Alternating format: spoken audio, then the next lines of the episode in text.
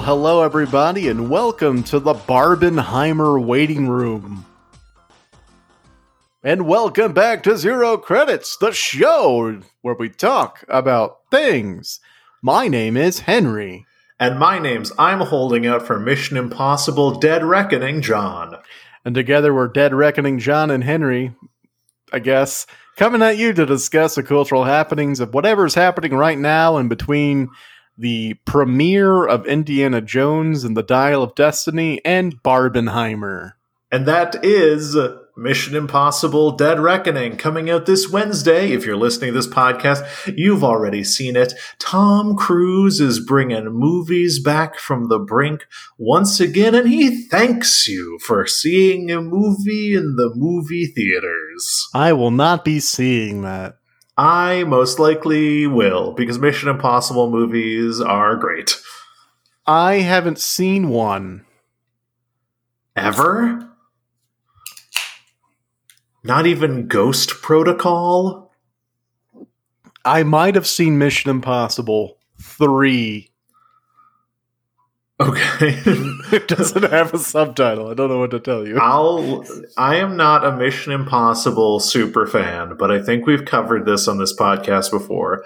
Mission Impossible movies are worth watching for one reason and one reason only.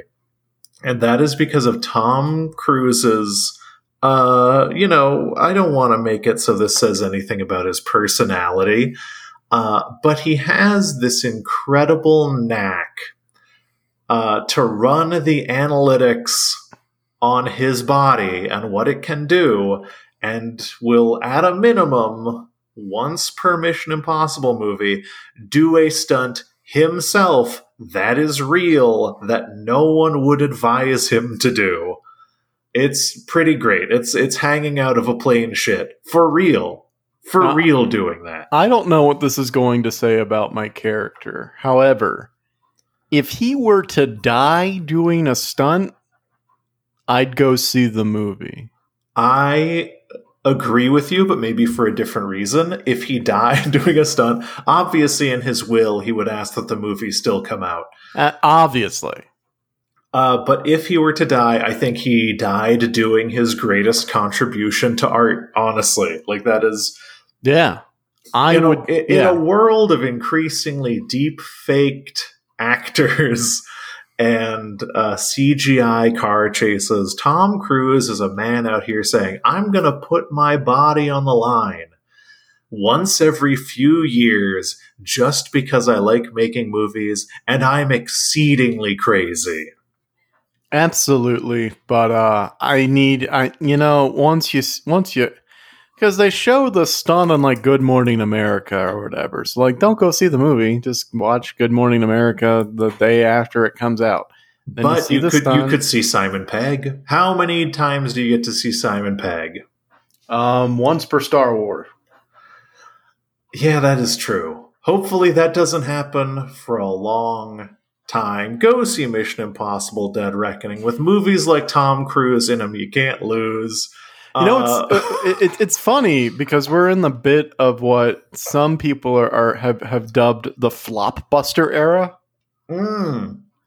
Uh, what is this? Uh, are we in our flopbuster era? Uh, current so much like Taylor Swift, the box office seems to be in its flopbuster era.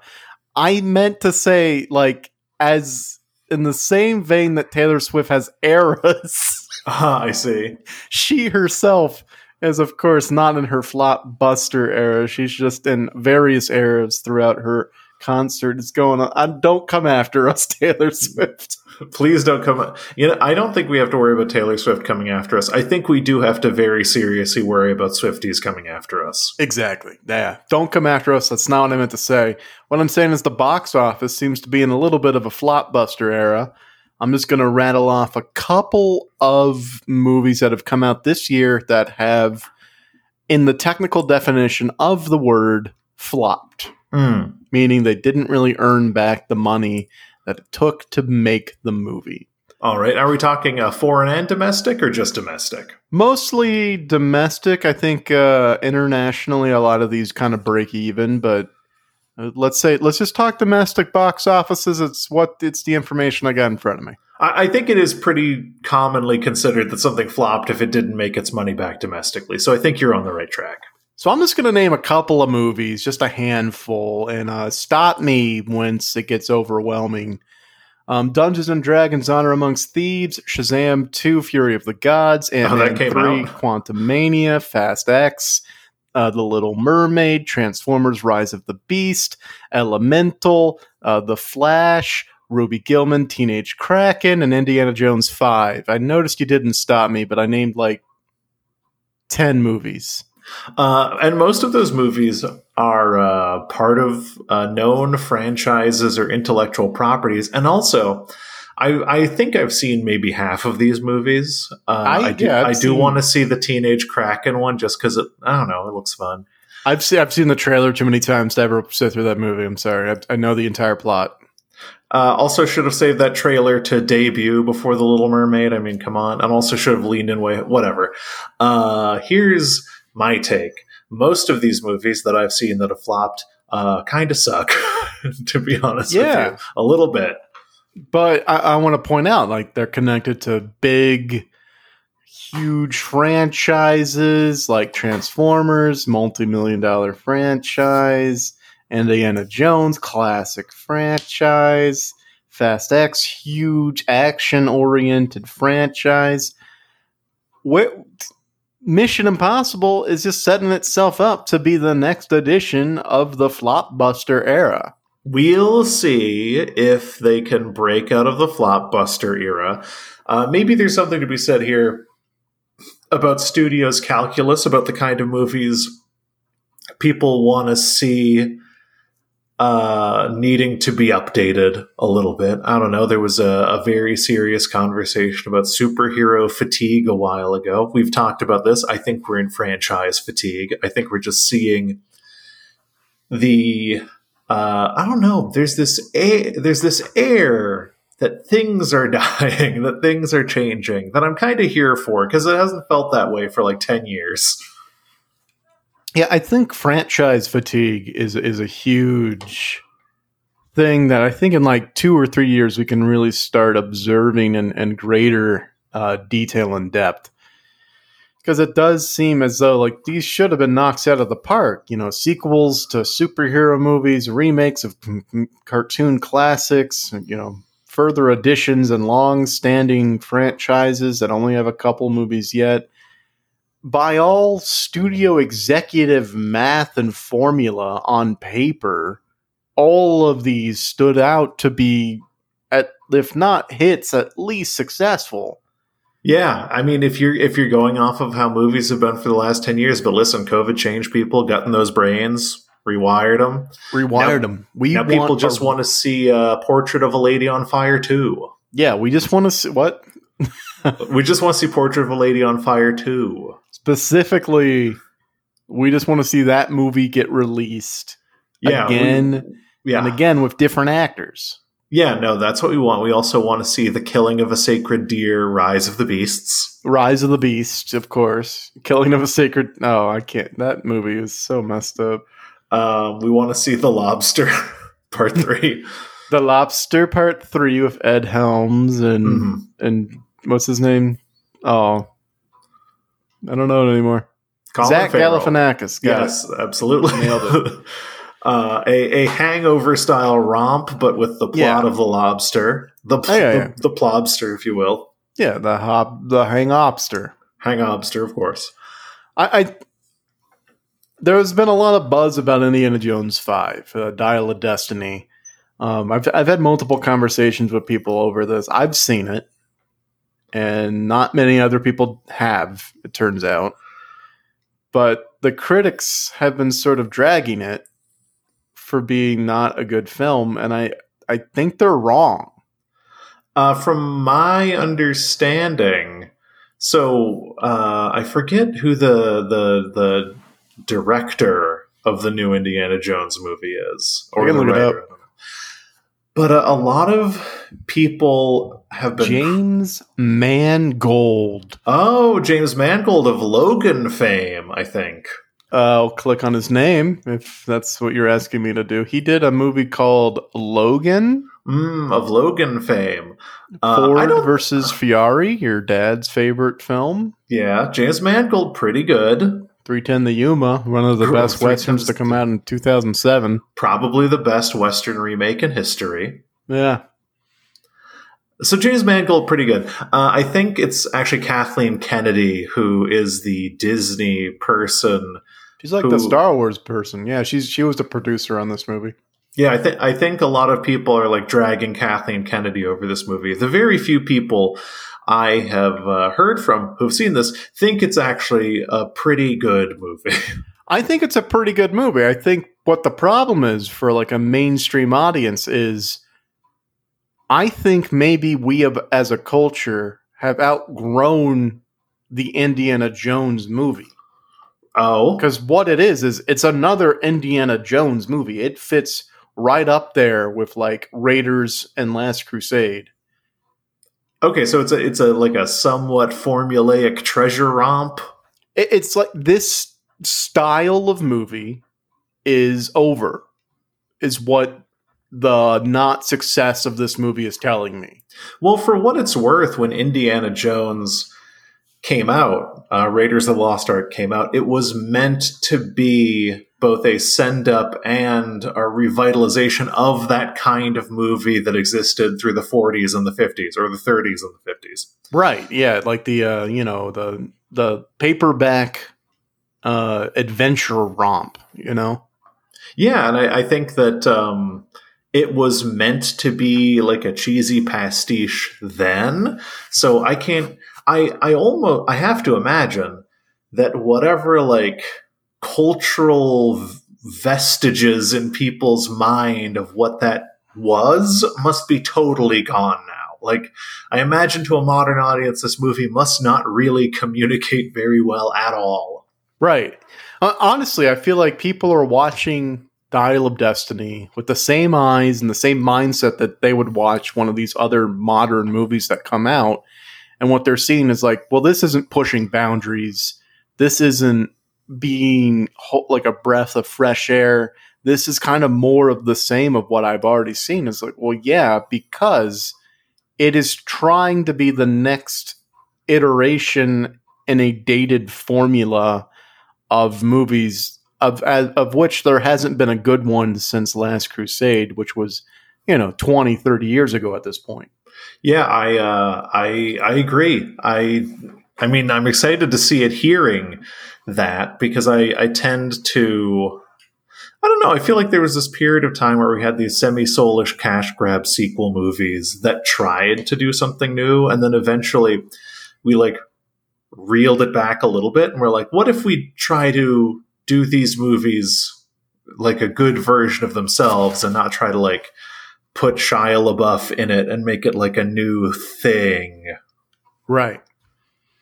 Uh, Yeah. So I don't know. Maybe I, I, I want to go see it now. I love Indiana Jones. Gotta say though, whenever I see old Harrison in anything, be it Star Wars, Indiana Jones, or Shrinking, I'm like, put him back. Oh, he's really good in shrinking though. Yeah, but put him back. That, that man's that man's worked hard enough. Put him back in his home. I, I would say give him more shrinking stuff. You know, Put give him back more, in a plane. give him more you know comedic drama roles where he doesn't have to run around and jump. Yeah, make it so he doesn't break his ankle anymore, Yeah. if possible. Put him in a role where he can really like flex his acting chops, like in a shrinking, Yeah, flex his acting chops, not his ankles. not his ankle chops, which they're not that choppy anymore. They're they're not that choppy. Well, Indiana Jones movie of the year. Henry said it. I'm calling it now. There will not be a better movie until Barbenheimer comes out. Gotta say the uh, the the real groundswell of support for both Barbie and Oppenheimer. Really here for it, even though to this day uh, I still I don't know something weird happened in my brain. Do you remember the fantastic movie Nope? I, I, yeah, yeah. Uh, Jordan Peele's Nope. Uh, at the beginning of that in Oh theaters, there was a post trailers Yeah. trailer for Oppenheimer, I which of course is because. It's because Jordan Peele got Christopher Nolan's editor off of Oppenheimer. They quit to go work on Nope, and he, as a favor, made the, the initial theatrical release of Nope have the first trailer for Oppenheimer in it. Cool, remember, solid yeah. move. Yeah, yeah. Uh, Class act from Jordan Peele. Yeah, also probably one of my favorite movies of all time. Nope, Jordan Peele, good job. Uh, but I remember watching that and going into Nope. I was like, I know this is a movie about the film industry, and I thought it was a joke and a parody because it's like this hyper serious black and white movie about a not overly obscure but semi obscure historical figure starring Cillian Murphy, directed by Chris Nolan. I was like, oh, this is a joke. about the kind of movies that would come out now. And to this day, I can't shake that feeling when I Yeah. see trailers for Oppenheimer. Like it just still feels like a parody, even though I'm sure it's going to be great and executed to a very high level.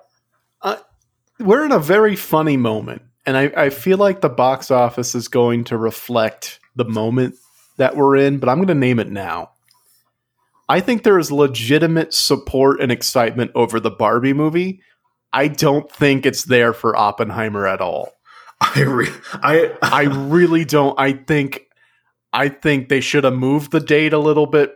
Probably like may, maybe not now because a lot of people are doing like the, the double feature, so maybe more people will see Oppenheimer than they than um, than if they had moved it. But I really feel like Barbie has the groundswell around it, and Oppen- Oppenheimer's riding the coattails.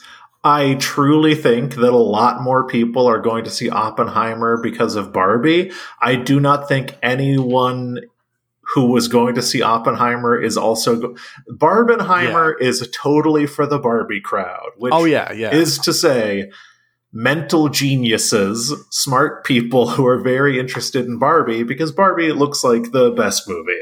Uh, it's, Um, it is the best movie starring the best people with the best director, and you you can't argue against it.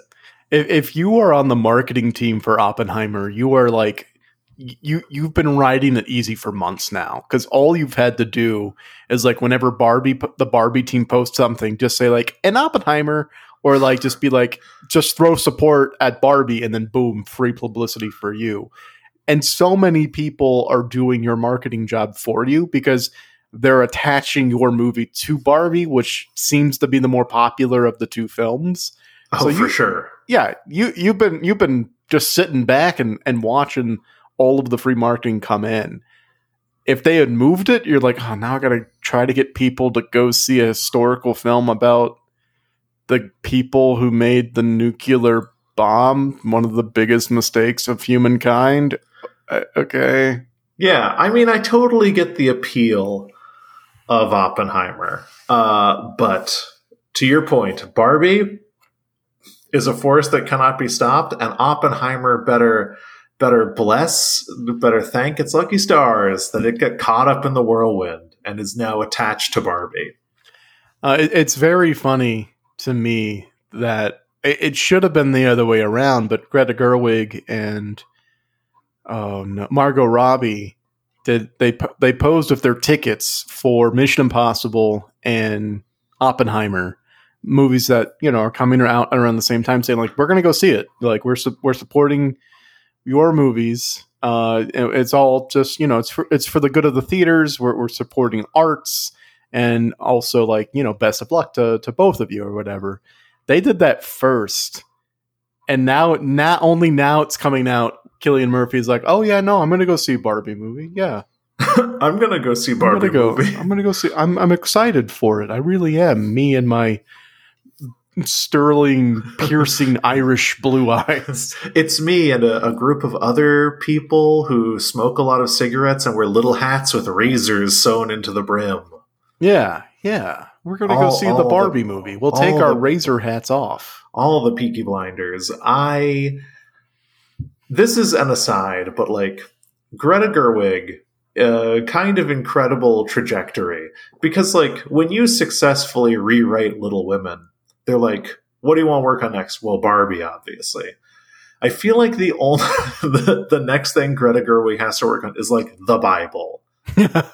Greta Greta Gerwig is working on things that are increasingly primordial. Yeah, yeah, yeah. She's gonna, t- yeah, touch the greatest story ever told. Uh, In a way, though, l- there's ways to read this Barbie trailer out as a Bible. Oh, by by Arbiel. I've only seen the trailer, um, like one time, but from my recollection, which is very spotty, so everyone feel free to jump and correct me. Margot Robbie is, is portraying Barbie. She floats from on high off the top of her her dream mansion down to the earth. She walks across water. Is she not our Lord and Savior? Uh, I don't remember her work her walking across water, but yes. I think she. I don't know. I saw a Twitter thread about it. It was like, okay, she's. I don't know. I mean, I'm cool with Barbie Jesus. Barbie Jesus coming to you in a little pink box from Mattel. Um, just like that time they put out a Barbie in a wheelchair and it didn't fit in any of the dream houses.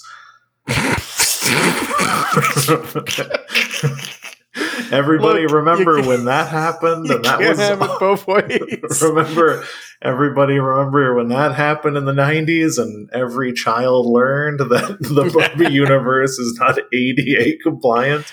oh no! Some executive at Mattel's like, you can have representation or you can have fantasy. You can't have both. I mean, honestly, the trend continues to this day. But Henry, I have some news for you. oh, breaking.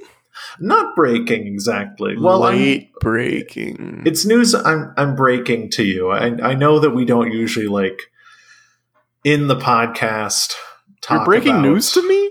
We don't talk about like us in the podcast very often. We do Uh, constantly. well, we don't talk about like. Listen, there's some things I got to let you know. I, as everyone knows, I went on a long vacation to the Pacific Northwest. and I came back with a new perspective. Nobody knows that. Nobody knows you went on a vacation. Everybody knows I went on vacation to find myself. Um, I found myself in the Japanese garden in, in Portland, Oregon. Um, and I came back with a fresh perspective. And Henry, I just want you to know, plain and simple, if you need surfing with men, boundaryless, inappropriate friendships with men, to model, to post pictures of yourself in a bathing suit, to post sexual pictures, friendships with women who are in unstable places and from your wild recent past beyond getting a lunch or coffee or something respectful, I am not the right partner for you. If these things bring you to a place of happiness, I support it, and there will be no hard Oh. feelings. These are my boundaries for a romantic relationship. I know what this is. I'm I'm just telling you right now. I've I came back with boundaries. You came back with boundaries, and you must have bumped into Jonah Hill out there, huh? Uh, well, you know, us uh, deeply sunburned, insecure men tend to hang out with each other. Yeah. Uh, so your list of boundaries. Oh man, I, I almost don't want to talk about this. oh no! So it's not a thing we can talk about. we can. I mean, it's uh, to catch everyone up. Um, Jonah Hill's ex partner, who is a surfer, whose name I sadly do not know. Uh, Sarah, Sarah Brady, maybe. Uh, recently posted just all of sort of the text between her and her ex partner Jonah Hill, actor. Um, not much more. Uh huh. Yes, actor, Uh, director of Stutz. Yeah, in which uh, he outlined some pretty controlling boundaries Yes. that were all imposing on things she was doing without sort of any boundaries on what he was doing. Uh, Yeah, they, they apparently split. He apparently uh, she she released more today. Um, I don't know if you saw these.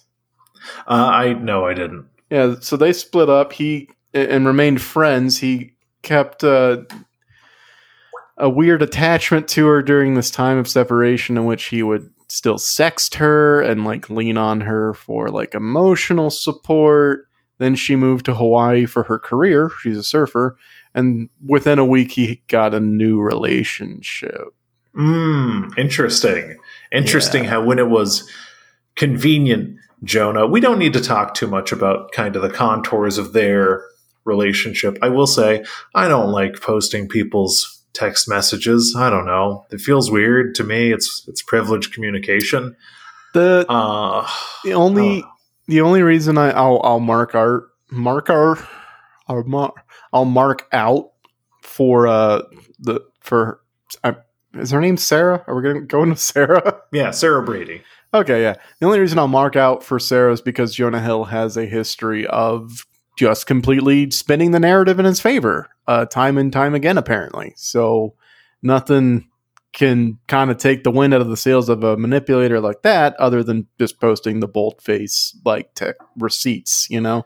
Yeah, no, my the uh, the argument that I was going to follow that with is I don't like p- people posting people's text messages. However, when someone is much more powerful than you, Yeah. it's kind of your only recourse. I mean- so exactly. to- totally fair, I think in in this instance. I think a big thing that people are taking an issue with here is his usage of uh, therapy language to describe misogynistic and controlling Yeah. behavior, which like this is news to people. People have been hurting other people with therapy language for like five to eight years at this point. Yeah, and for some context, they were in couples therapy around the time of these texts. So she was she had previously like sent him things that she would require out of a relationship and this was him doing that only focusing on things she couldn't do rather than things he wanted out of the relationship. Jonah, I feel like we need to use some I feel statements. Right. Oh, uh, I I feel like you are a greedy harlot. uh, And- yeah. yeah, no. So, I, I mean- uh, I totally get that. it, it does not excuse, of course, the the weaponization of the therapized language, the therapy language, but it, it does give some context as to why he's using it, It- it- and his twi- his twisting of the assignment, basically. Yeah, no, it is. Um, I, I think that people have been weaponizing therapy language for a while. I gotta say, I really love this. I wasn't gonna talk about this. I really love the New York Post's reporting on this, which is uh, Gotta love the New York Post.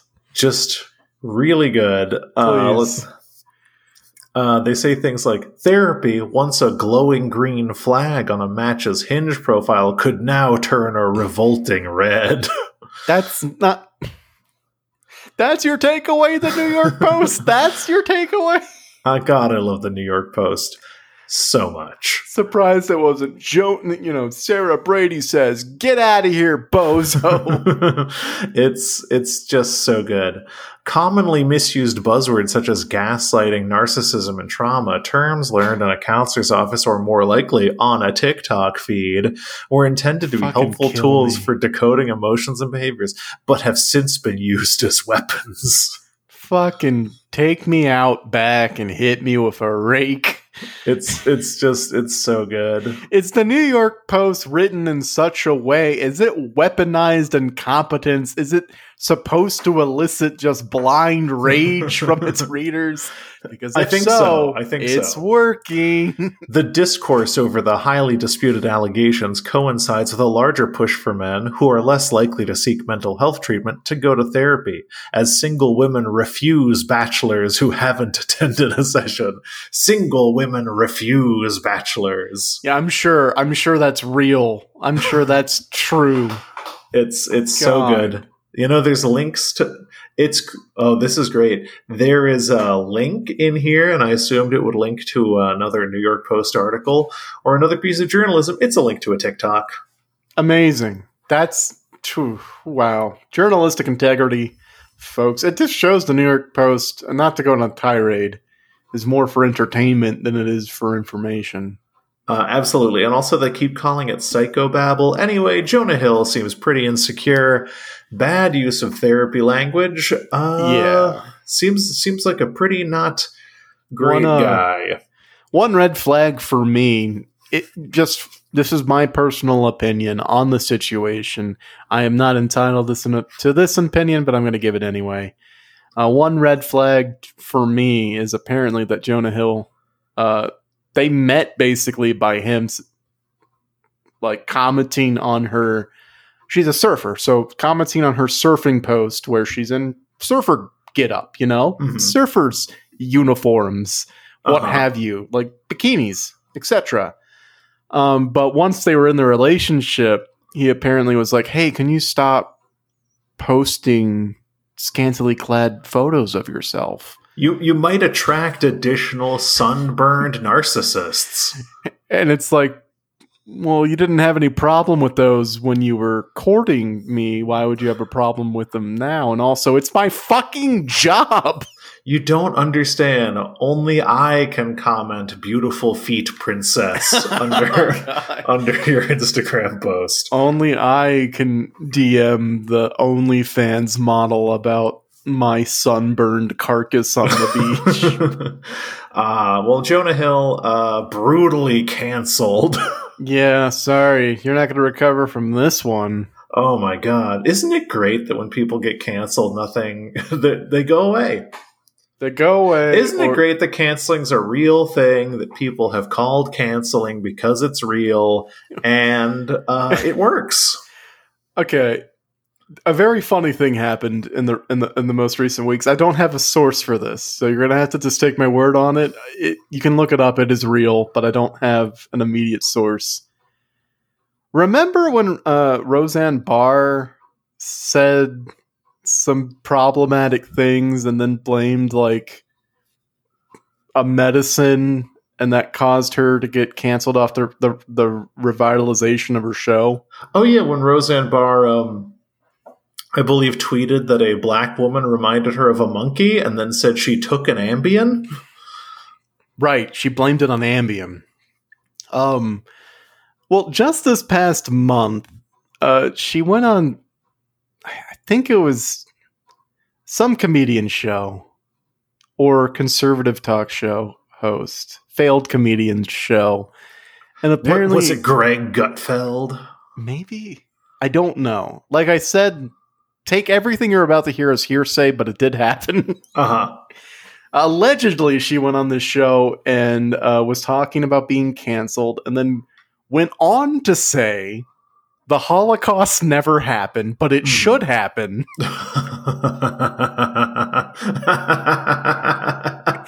oh my god, that's like an atomic take.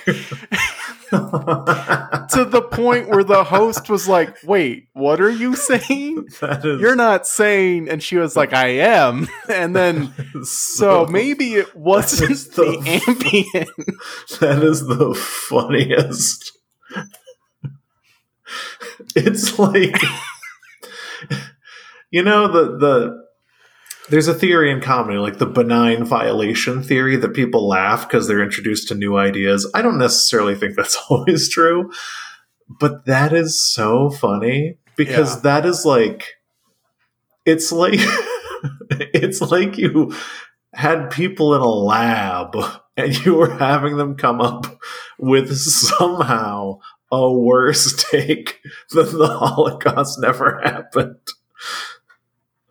Oh my god, it's scientific. It's so good. um i just found a recent a recent headline just put an end cap on this thought. Uh, Roseanne Barr claims world cannot handle satire after saying six million Jews should die.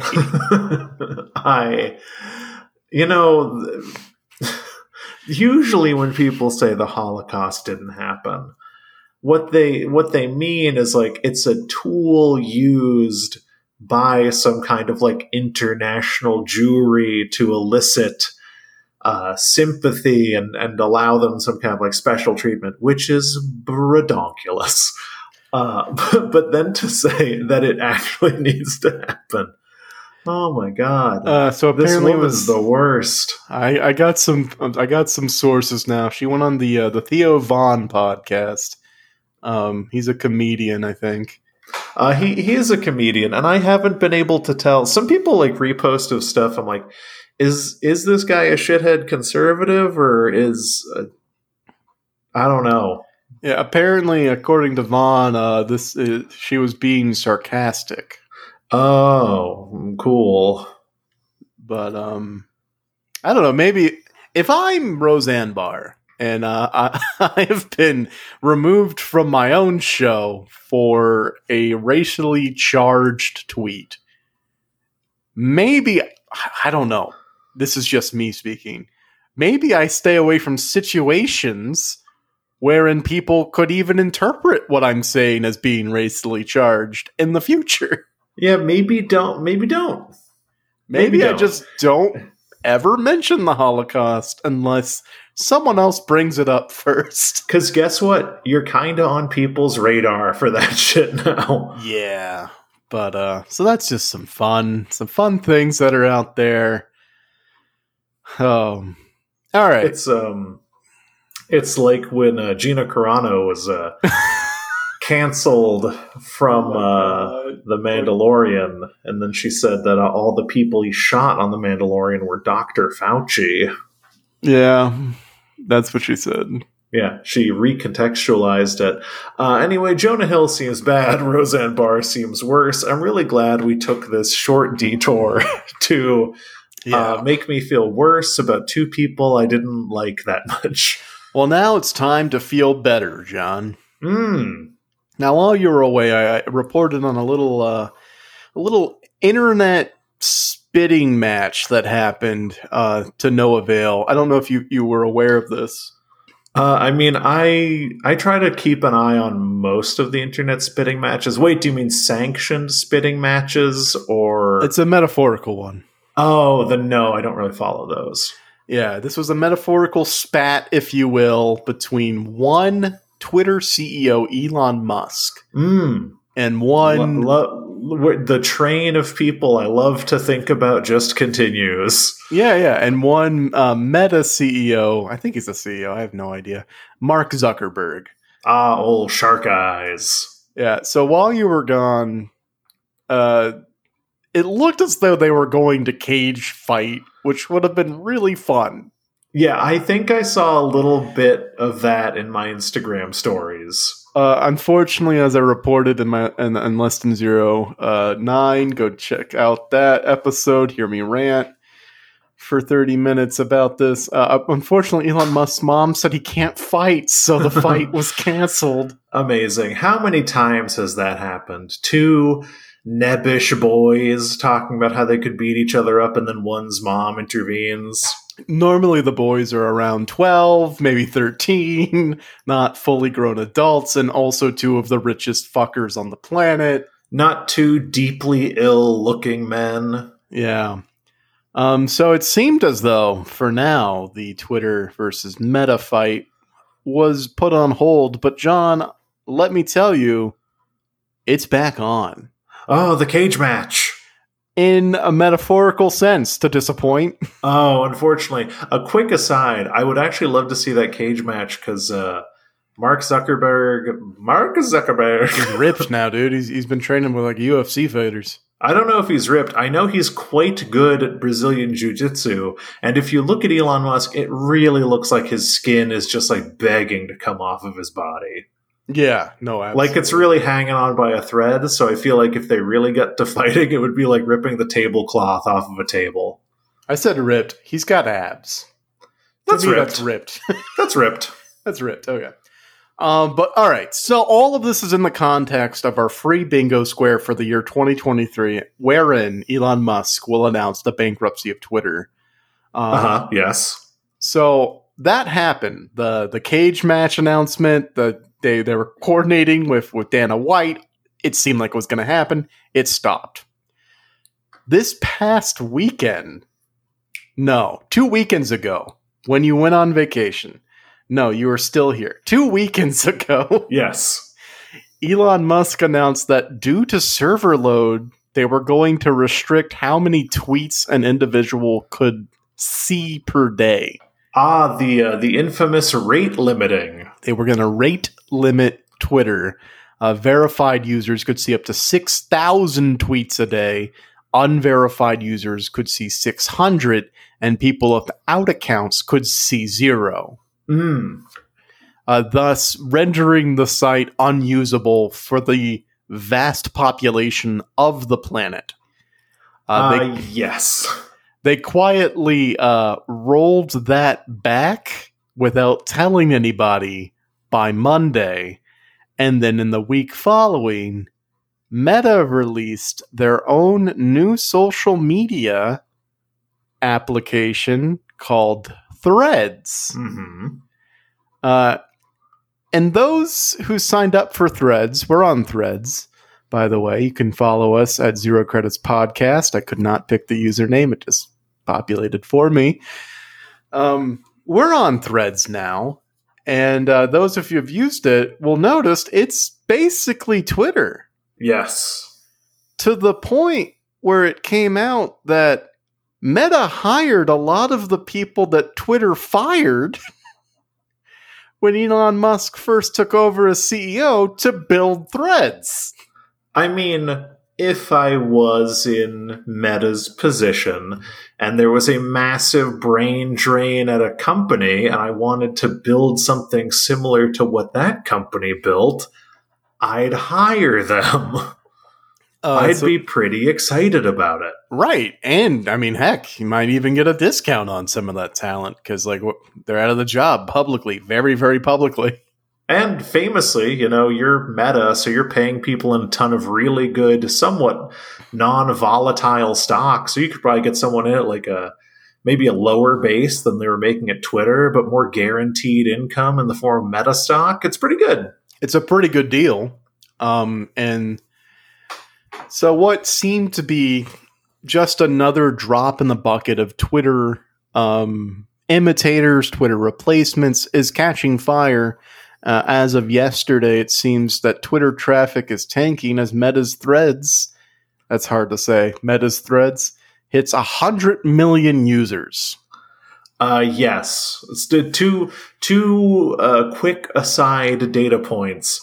Uh, first of all, during the rate limiting thing, which I don't know if they've fully rolled back or not, a huge part of that, obviously, uh, Elon Musk is very mad about things scraping Twitter for tweets, be it like large language models or more likely third party apps to make the website actually like uh, usable, or TweetDeck, uh, for instance but I think Twitter's SEO dropped by like 40% due to the rate limiting, which is like a death knell Yeah. for traffic to Twitter. So I wouldn't be surprised if they rolled that back. And also, Threads, I think in 24 hours gained 30 million users, whereas the most followed account on Blue Sky, home of the Skeet, is 35,000. These numbers aren't even comparable. yeah. Uh, Threads is Threads by has- orders of magnitude more popular than any Twitter alternative. Yeah, Threads has some traction. It, it might be the built-in integration from Instagram because you really don't need to create an account on Threads if you have an Instagram account. Uh, it you just port over all that stuff on the Threads. Um, we had to make an Instagram to get a Threads account, so there's a zero credits Instagram now that has not been populated with any information. It's just there. Hold on, does that mean I can post sexual pictures and post pictures of myself in a bathing suit on our Instagram? You can, but there's you cannot present female nipple. Hmm, I will be presenting a lot of male nipple then. I guess that's fine. I don't know if we're going to get the demographic that we aim for, but you know, all news is good news, right? That's what they say. Uh, of course, Elon Musk is not going to take this lying down. Uh, he's threatening to sue for breach of contract, of which there are none. Uh, he's getting mad at employees who he fired, getting jobs after employment, which is not. I mean, you can get mad about that. There's nothing you can do about it.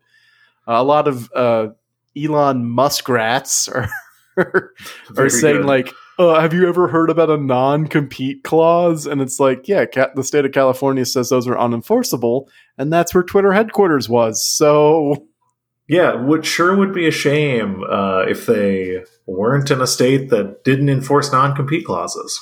Right. So, of course, Elon Musk, not wanting to take this lying down, has gone on the official record and tweeted out as of two days ago at 12:45 p.m. Zuck is a cuck. Good, great. What a stupid, stupid person. Yep. what a what a what a real idiot. Yeah. Um wow. I mean I I maybe have oh wait, it gets worse. oh boy. In response to tweeting out Zuck as a cuck nine hours later. Okay, so around 9 p.m. Is this real? I'm clicking on it to verify. There's no way this is real. It's tough to say It is real. Twitter verifies people. It is real. Nine hours after he tweeted out Zuck as a cuck, he followed up at 9 p.m. that night. I propose a literal dick measuring contest emoji ruler. Cool. What a cool guy. And this is the I'm I'm verifying. I'm doing my due diligence. I'm verifying. Yes, this is the actual Elon Musk account. I This is not an imitator.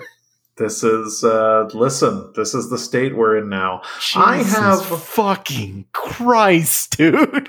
I have complicated threads feelings. First of all, yes, absolutely take down Twitter. Yeah, Um, I think that Threads is the most promising sign that we have that Twitter is dead and dying. But I also think it's the most promising example we have that the form of communication that was Twitter is over yeah. I think so because pretty much every time on the internet a, a major platform or a major paradigm changed, there were a bunch of people who tried to save it. Like, remember all the Vine imitators and mm-hmm. Before Facebook, all the Xangas and shit that tried to take over for MySpace. Uh, I think that Twitter, as the thing that it is, is, dying. Um. Yeah, and I have a real serious concern about Threads staying power uh, for a, a, a, a pretty specific reason, if you'll entertain me. I'm here to be entertained. Uh, so, as you might know, I like I like to read a Substack. You know, you know, Substack where writers get paid.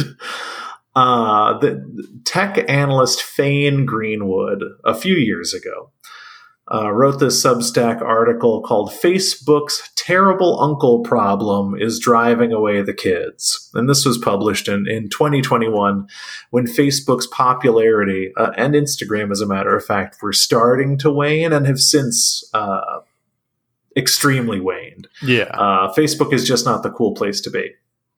So, arguably, the reason why Twitter is cool or was cool is that in Twitter you have proximity to power, right? Like if you see like Steven Crowder tweet something on Twitter and you reply back, uh, I hate you, you have a small penis, I'm going to kill you, or whatever. You know, as an example, just as an example. normal Twitter discourse, if you were to post something like that on Twitter, if Steven Crowder, who is terrible, were to respond in a way that uh, impugned his character or like updated his character in the public consciousness, you could have a news story written about you for Oh, yeah. real. Yeah, for real. Yeah, Uh, the it's like proximity, equalizer.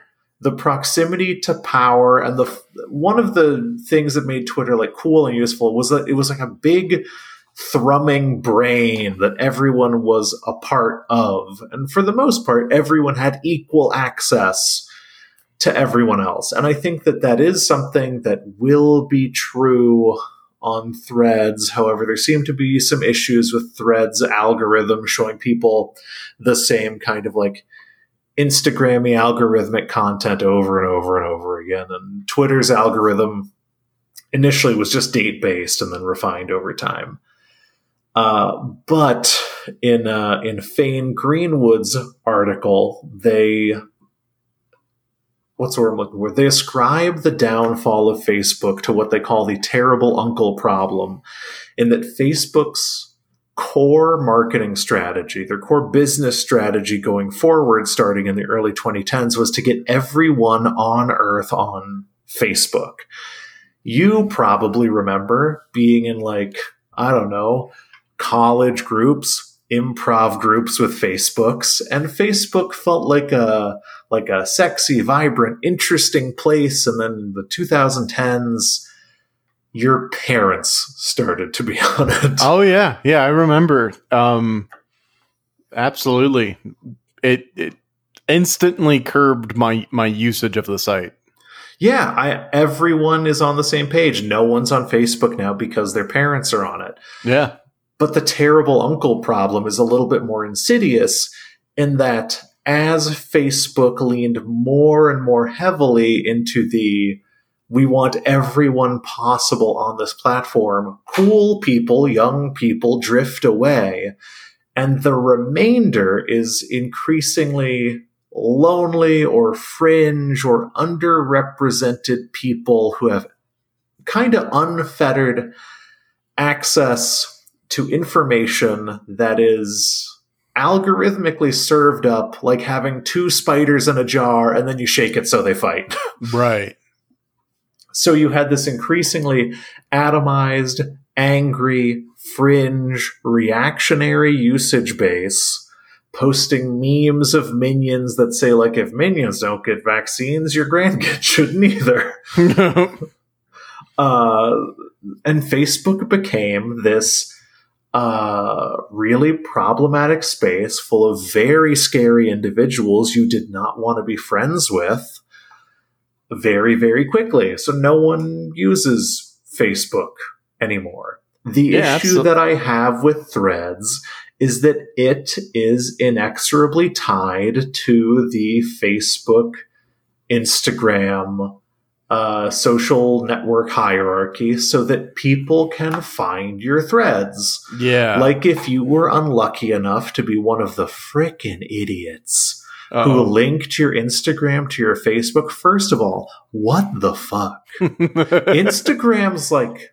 different- one of the last places other than Twitter where you can be like weird or thirsty Yeah. or post weird stories. Like Instagram has like a little tiny veneer of being cool. If you were one of the fuck ups who tied those things together, guess what? Your QAnon loving great aunt who sends you long text messages about how Temu is a communist scheme by China, they'll see your tweets. And I said that proximity to power was the thing that kept Twitter cool. No. Anonymity and weirdness and freedom made Twitter cool. No, absolutely. Yeah. When Threads came out, uh, a a wide a wide reaction was, "Wait, my Twitter friends should never meet my Instagram friends, and vice versa. Absolutely. You cannot mix these populations." Uh, by the way, I just want to say I never linked my Instagram to my uh, Facebook, and my mom found me anyway. So what are you gonna do? yep, it'll happen. It'll happen. And Uh, it's going to happen with threads. well, I won't have a personal threads. I'll just have the Zero Credits podcast thread. Uh, find us on threads. Hold on, let me get that username because it's different from our Twitter because they didn't let me pick it. Uh, yep, we are Zero Credits Podcast on Threads. Zero credits podcast on threads. We have one zero of us will try to remember that. I. It's just. It's inherently problematic because on Twitter, it was one of the last vestiges. I've said the word vestiges so many times. Dudes, you, you're like you're you're you're heavy on the vestiges tonight. Dudes love vestiges. What can I say? Uh, but one of the last vestiges of that, like, edge of the internet was being on Twitter and tweeting something like, oh no, I didn't get the sausage roll I want. I'm going to kill my mother and then myself or whatever. Right.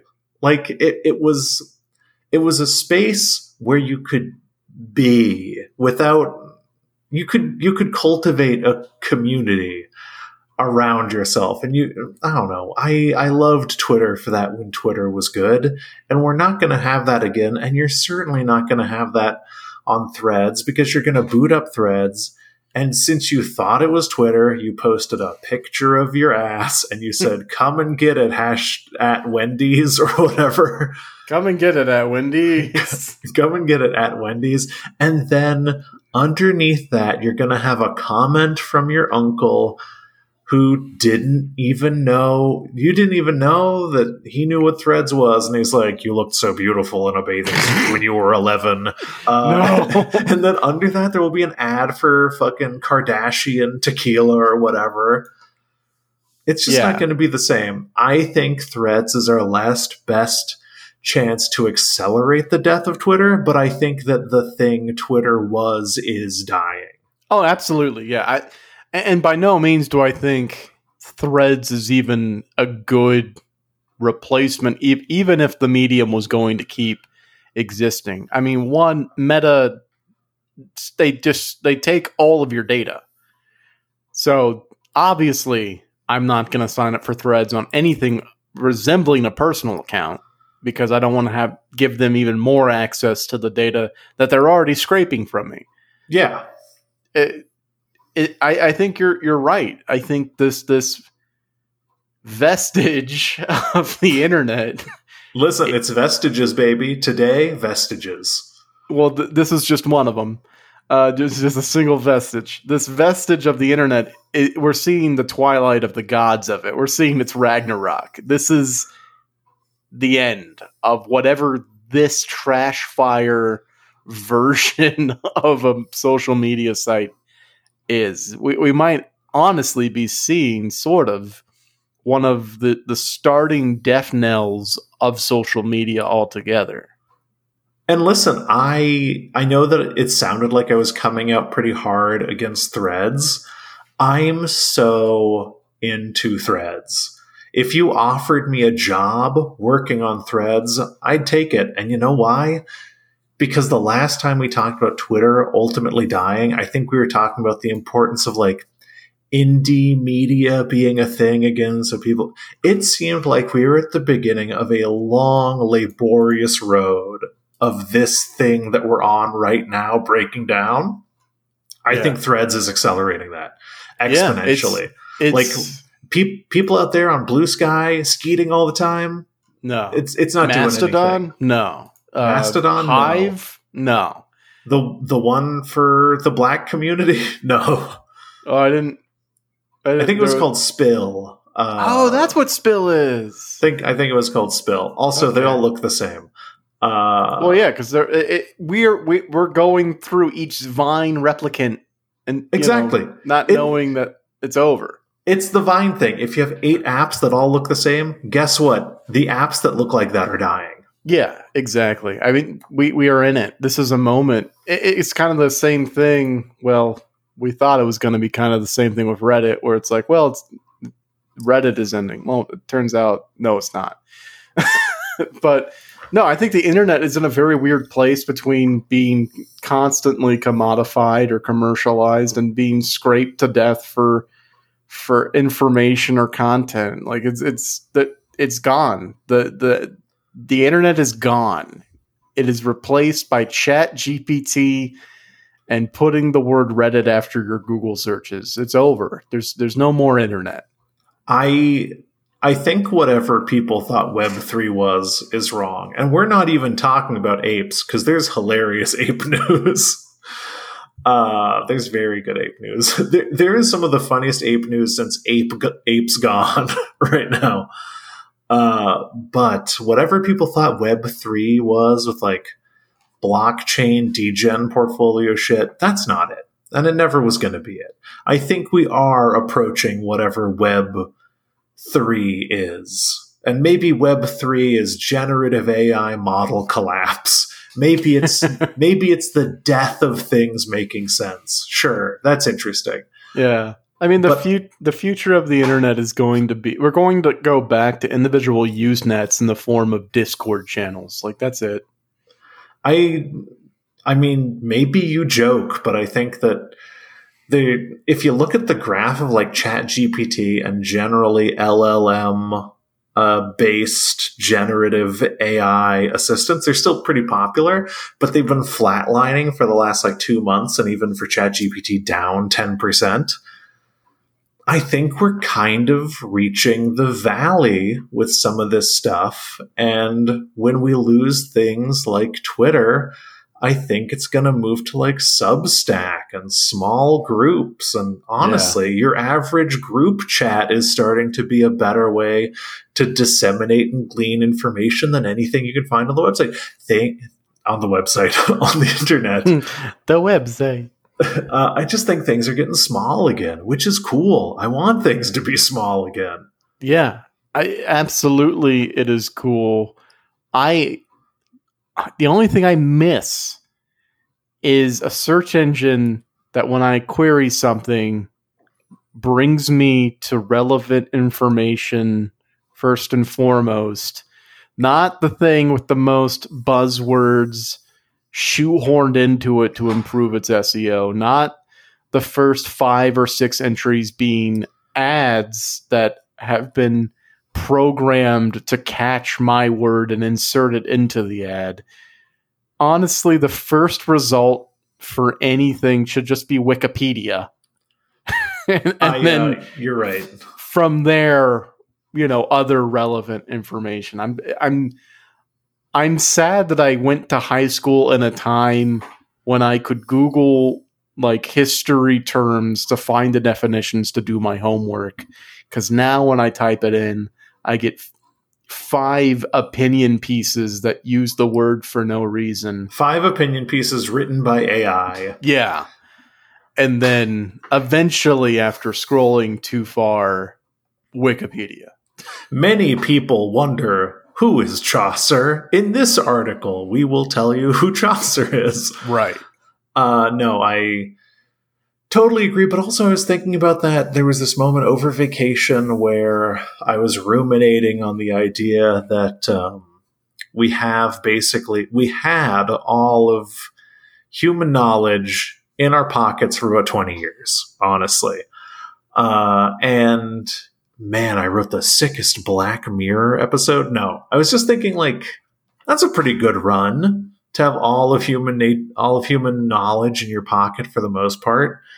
Maybe until we figure this out, we just have to learn to be okay with not knowing some stuff. Oh, yeah. I mean, it did us well in the 90s. You, you'd be, you'd ask an adult, "Wh- why is something the way it is? They'd give you an answer, and that would be it forever. Yeah, pretty much. Yep. I'm still that way. Honestly, I I weight human interaction so much more than anything on the internet. Your wife once told me that rooms to go was a bad place, and I've never been in one, and I'll never be in one. I see rooms to go when I'm driving by, and I'm like, what a shithole establishment. I know nothing about it. I don't know anything about its founders, its history. I just know that one person I trust said it's bad, and I Uh, will carry yeah. that to my grave. An interior designer that I know, a friend of uh, Jamie's, called it "rooms to know," and that, Very will good. yeah, that'll stick with me forever. Now I'm going to think that every single time I see a rooms Yeah. to go. Uh, but the official stance of the podcast is we are excited for the death of the internet because it's not good anymore, and we Look. want the new thing. Yeah, look, look, look, look, look, look. We, we are two members of a generation that have seen more, you know, his, historic events, generation defining events than anyone else. Let the death of the internet be the next one. Yeah, or at least the death of what it. Listen, man, I've been alive for no internet. I've been alive for a very small amount of internet, and now I've been alive for more internet than I care to have. Yeah. Uh, and you know what? Maybe no internet would be a fun one to go back to. I just remember Uh, my dad was the principal of a middle school, and during the summer, sometimes my mom had to, to do development days uh, at her job. I would go with my dad to the middle school, and he would set me in a room that had internet, and I would go to Lego.com. Mm, And they Lego.com was great. My computer couldn't run Lego.com. It was always hard finding a computer that could run Lego.com, but when I did, all I wanted to do was play. They had this.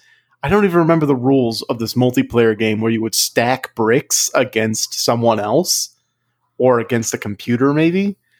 And all I wanted to do was play that game for an entire summer. Take me back to when I needed to get my parents' permission to go to Lego.com.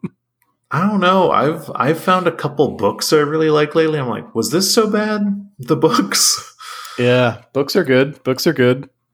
Uh yeah, I don't know. Death of the Internet, good thing. Official opinion of zero credits. Go back to not knowing things. It wasn't worth it, it turns out. Yeah, let's just all be ignorant and happy. Yeah, it turns out the um all the genocide and the death of American politics wasn't worth going to Lego.com. Oh, who would have known? really, if if you had sat down six year old, not six year old me, that would no, that would have been six year old me. I logged onto the internet for the first time in 1995. Uh, if you had told six year old me that um, finding text based uh, games called MUDs on the internet at the time would eventually lead to the downfall of American politics and multiple genocides, I wouldn't have believed you. Yeah. And eventually I went to a website where they posted MS Paint drawings of different Pokemon killing Pikachu. And I liked Pikachu, but I still went there because it felt wrong. you wanted that edge. I wanted that edge. And then, you know, you got to you you go to all the the the websites with the videos of people dying. The internet you know what? It's never been a good place. never. It was never good. Let's uh Let's pivot quickly to the social media plugs. yeah, speaking of the internet dying, here's several places on the internet where you can reach us. I'm going to name all of them. I will say though, at the top of this that we now have an official link tree. So if you go to our Twitter, our link tree is our pinned tweet. You can find all of our shit there. But here's just a few places to get to that Twitter. You got to go to twitter.com. You're going to find us at ZCPCWHJ. I believe John knows what that stands for. Wouldn't it be great if it was link.tree or whatever it is, slash ZCPC, whatever the rest is? It's too late. it's too late. I believe it's Linktree slash zero credits. Uh, let me check. Yeah, it is it's Linktree. Well, linktr.ee slash zero credits. I I could maybe change it. What do you want from me? That's what it stands for. And if you want to reach us on Threads, we're Zero Credits Podcast on Threads. Uh, we're on Facebook. If you want to send us an email, send us an email to Zero Credits is a podcast at gmail.net. Uh, we are on Pod Scrapes. We're on Podcast Addict. We're not on Stitcher and RIP Stitcher because Stitcher is dead, it turns out. But we're on Spotify, Good Pods, Pod Chaser, wherever you're listening to this podcast. If you could leave a rating and a review, that would help us out tremendously, and we would love you very much. Use the last vestiges of the internet to leave a good review for the podcast.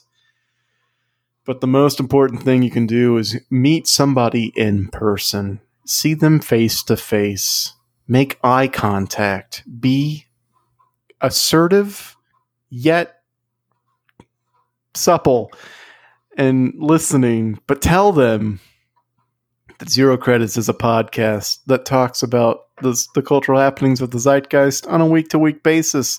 We're just trying to figure out where we are in the cultural time ghost of it all.